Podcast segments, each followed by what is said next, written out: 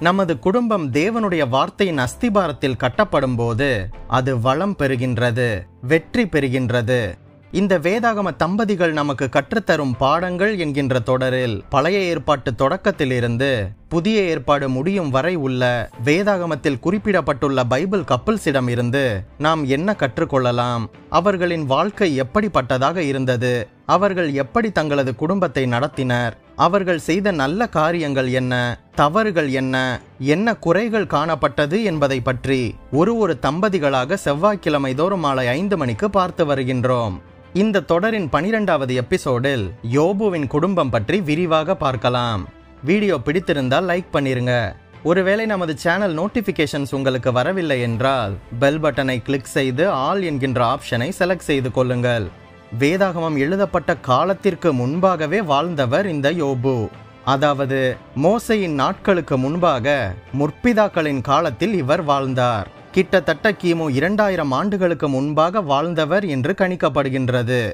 Abraham ஈசாக்கு யாக்கோபு போன்ற முற்பிதாக்கள் தேவனுக்கு பயன்படுத்திய சர்வ வல்லவர் என்கின்ற வார்த்தையை இந்த யோபுவும் பயன்படுத்தி இருப்பதை நாம் பார்க்க முடியும்.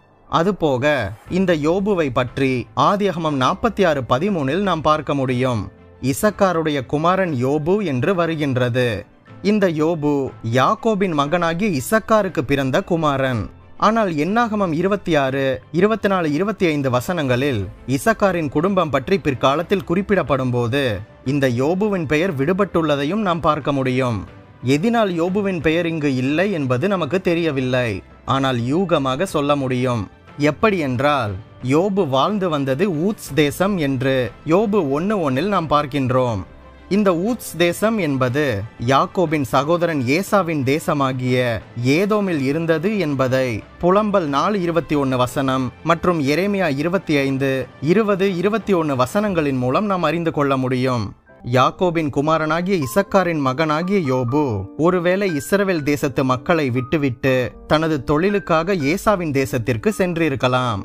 நம் தமிழ்நாட்டில் நடக்கின்றதல்லவா? பெற்றோரை விட்டு யாராவது ஓடி போய்விட்டால் அவன் என் மகனே கிடையாது அவ என் மகளே கிடையாது. அவனை இல்லனா அவளை இன்னையில இருந்து நான் தலை மூழ்கிறேன். என் சொத்துல அவங்களுக்கு பங்கும் கிடையாது. இனி அவன் கூட ஒட்டும் இல்லை உறவும் இல்லை என்று சொல்கின்றனர். இதே போல யோபுவும் இந்த இஸ்ரவேல் தேச மக்களை விட்டுவிட்டு போயும் போயும் ஏசாவின் தேசத்திற்கு சென்று விட்டாரே என்று சொல்லி ஆதியாகமத்தில் இடம்பெற்றுள்ள யோபு எண்ணாகமம் வம்சாவளி பட்டியலில் அவரை தூக்கியிருக்கலாம் என்று யூகமாக நினைக்க தோன்றுகின்றது. சரி இந்த யோபுவின் குடும்பம் பற்றி பார்க்கலாம். முதலில் யோபுவின் ஆசீர்வாதங்கள் பற்றி பார்க்கலாம். யோபு எல்லா விதத்திலும் ஆசீர்வதிக்கப்பட்டிருந்தாராம். அவருடைய ஆவிக்குரிய ஆசீர்வாதங்கள் தான் முதலிடம் பெறுகின்றது.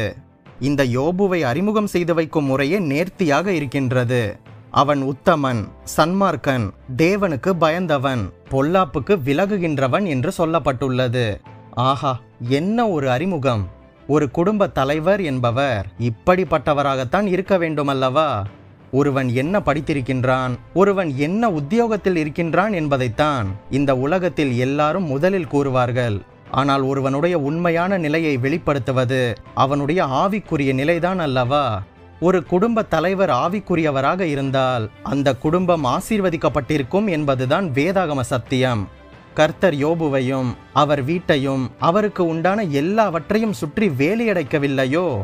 அவர் கைகளின் கிரியைகளை கர்த்தர் ஆசீர்வதித்தீர். அவருடைய சம்பத்து தேசத்தில் பெருகினது என்று யோபு ஒன்று பத்தில் சொல்லப்பட்டுள்ளது. ஒரு குடும்ப தலைவர் என்பவர் கர்த்தருக்கு பயந்த உத்தமனாக தன் நடத்தைகள் எல்லாவற்றிலும் சன்மார்க்கனாக நடந்து கொள்ளும்போது கர்த்தர் நிச்சயமாக அந்த நபரின் குடும்பத்தை வேலியடைத்து பாதுகாப்பார். அநேக பிள்ளைகள் கெட்டு போக காரணம் அவர்களது தகப்பன் சரியில்லாதது என்பதுதான் உண்மை. யோபு தன் குடும்பத்திற்காக பலி செலுத்தினாராம். மோசையின் பலிமுறைகளுக்கு முன்பாக யோபு வாழ்ந்தார் என்பதற்கு இதுவும் ஒரு ஆதாரம். இந்த யோபு தனது பிள்ளைகள் பாவம் செய்துவிடக்கூடாது தவறான எண்ணங்கள் கொண்டவர்களாக இருக்கக்கூடாது என்பதில் மிகவும் கவனம் செலுத்தினார். அடுத்ததாக அவரது பிள்ளைகள் பற்றி பார்க்கலாம். யோபுவிற்கு ஏழு குமாரர்களும் மூன்று குமாரத்திகளும் இருந்தார்களாம். பிள்ளைகள் கர்த்தரால் வரும் சுதந்திரம். ஆண்டவர் இந்த ஆசீர்வாதத்தையும் அவருக்கு கொடுத்திருந்தார். இந்த காலத்தில் பத்து பிள்ளைகள் என்பது கற்பனை செய்து கூட பார்க்க முடியாதது. ஒரு குழந்தைக்கு மேல நமக்கு வேண்டவே வேணாம்ப்பா. ஒரு பிள்ளைக்கே இங்க dress school fees music class sports class snacks அது இதுன்னு வாங்கி கொடுத்து எங்களால் முடியவே இல்லை. இதுல எங்க ரெண்டாவது? என்று பலர் ஒரு பிள்ளையுடன் நிறுத்திக் கொள்கின்றனர். சிலர் ஒன்று கூட எங்களுக்கு வேண்டாம். நாங்களே குழந்தைகள் எங்களுக்கு எதற்கு குழந்தைகள்? என்ற தத்துவம் பேசிக் கொண்டிருக்கும் இந்த காலத்தில் பத்து பிள்ளைகள் என்பது மிக அதிகம்தான். ஆனால் அந்த காலத்தில் அது சர்வசாதாரணம். ஏன்? நமது தாத்தா வாழ்ந்த காலத்தில் கூட ஆறு பிள்ளைகள் வரை அவர்களுக்கு இருந்தது என்று பார்க்கின்றோம் அல்லவா? விஞ்ஞானமும் வளர்ச்சியும் வர வர ஒரு பிள்ளையை வளர்ப்பதற்கே அதிகம் செலவாகி விடுகின்றது. ஆனால் யோபுவுக்கு அந்த பிரச்சனையே இல்லை. அடுத்ததாக யோபுவின் சொத்துக்கள் பற்றி பார்க்கலாம். ஏழாயிரம் ஆடுகள் மூவாயிரம் ஒட்டகங்கள் ஐநூறு ஏர் மாடுகள் ஐநூறு கழுதைகள் திரளான பணிவிடைக்காரர் என்று யோபுவின் சொத்துக்கள் பற்றி பட்டியலிடப்பட்டிருக்கின்றது. அந்த காலத்து சொத்துக்கள் இவைகள். ஆவிக்குரிய கிறிஸ்தவர்கள் என்றாலே ஏழைகளாகத்தான் இருக்க வேண்டும் என்று சிலர் தவறான கருத்துடையவர்களாக இருக்கின்றனர். பணக்காரர்கள் பரலோக ராஜ்யத்திற்குள் வருவது அரிது. மறித்த பணக்காரன் பாதாளத்தில் தன் கண்களை ஏறெடுத்து பார்த்தான். ஆனால் ஏழை லாசருவோ பரலோகத்தில் ஆபரஹாமின் மடியில் கொண்டு போய் விடப்பட்டான் என்கின்ற வசனங்களை எடுத்துக்கொண்டு அதன் அர்த்தம் தெரியாமல் பின்னணி தெரியாமல் எதற்காக சொல்லப்பட்டுள்ளது என்பதை பற்றி கவலைப்படாமல் ஏழைகளா இருந்தாதான்ப்பா பரலோகமே போக முடியும் என்று சிலர் தவறான கருத்துக்களை சொல்லி வருகின்றனர். பணம் பாவம் பணம் தவறு என்று வேதாகமம் போதிக்கவில்லை. பண ஆசைதான் தீமைக்கு காரணம் என்று வேதாகமம் போதிக்கின்றது. பணத்தின் மீது உள்ள மோகமும் ஆசையும் தான் பாவமே தவிர பணம் வைத்திருப்பது பாவம் அல்ல. பணம் இல்லாமல் இந்த உலகத்தில் ஒன்றுமே செய்ய முடியாது. பணம் என்பது அத்தியாவசியம். ஆனால் பண ஆசைதான் தவறு. அதே சமயத்தில் செல்வமும் பணமும் பெருகும்போது நாம் எச்சரிப்புடன் இருக்காவிட்டால் கர்த்தரை விட்டு விலகும் ஆபத்தும் உண்டு என்பதை நாம் புரிந்து கொள்ள வேண்டும்.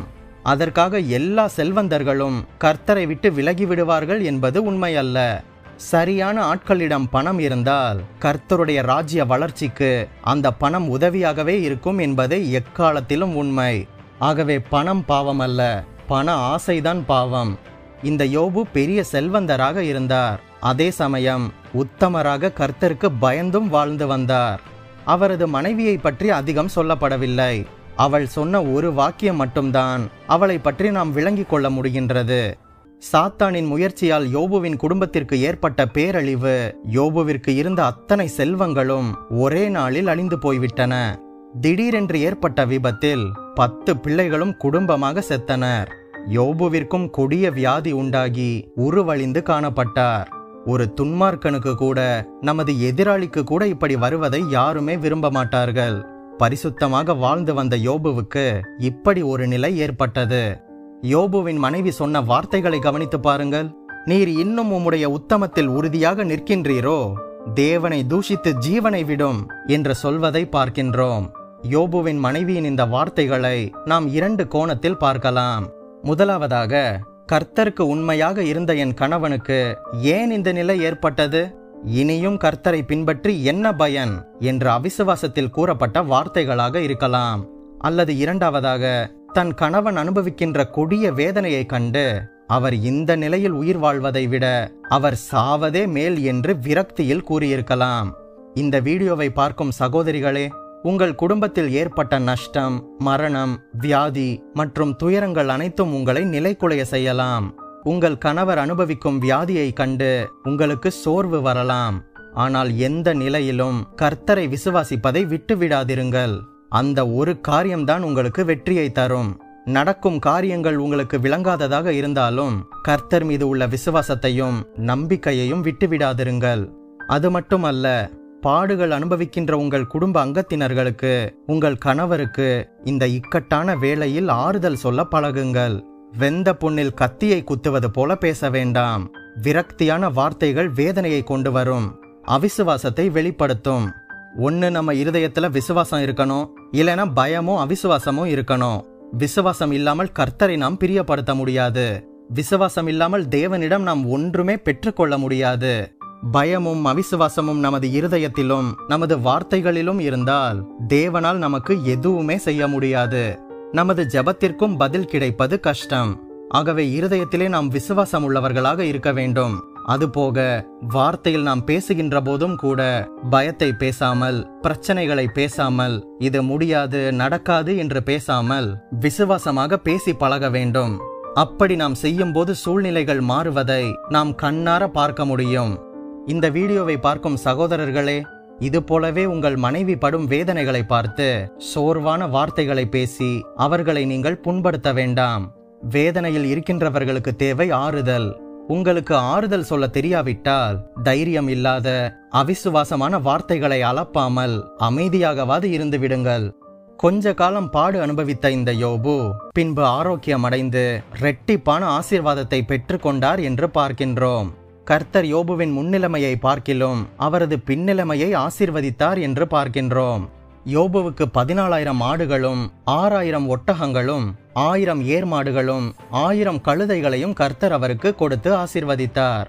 இந்த யோபுவுக்கு கஷ்டம் வந்தபோது அவர் தனது சரீர அழகை இழந்து பருக்களால் நிறைந்த தனது சரீரத்தை ஓட்டினால் சுரண்டி கொண்டு சாம்பலில் உட்கார்ந்திருந்தார். பார்க்கவே அவலட்சணமாக மற்றவர்கள் முகத்தை மூடிக்கொள்ளும் அளவிற்கு அவரது சரீரம் இருந்தது என்று யோபு ரெண்டு ஏழு எட்டில் பார்க்கின்றோம். ஆனால் உபத்திரவங்களுக்கு பிறகு அவருக்கு பிறந்த பெண் பிள்ளைகளோ இணையற்ற அழகுள்ளவர்களாக இருந்தார்களாம்.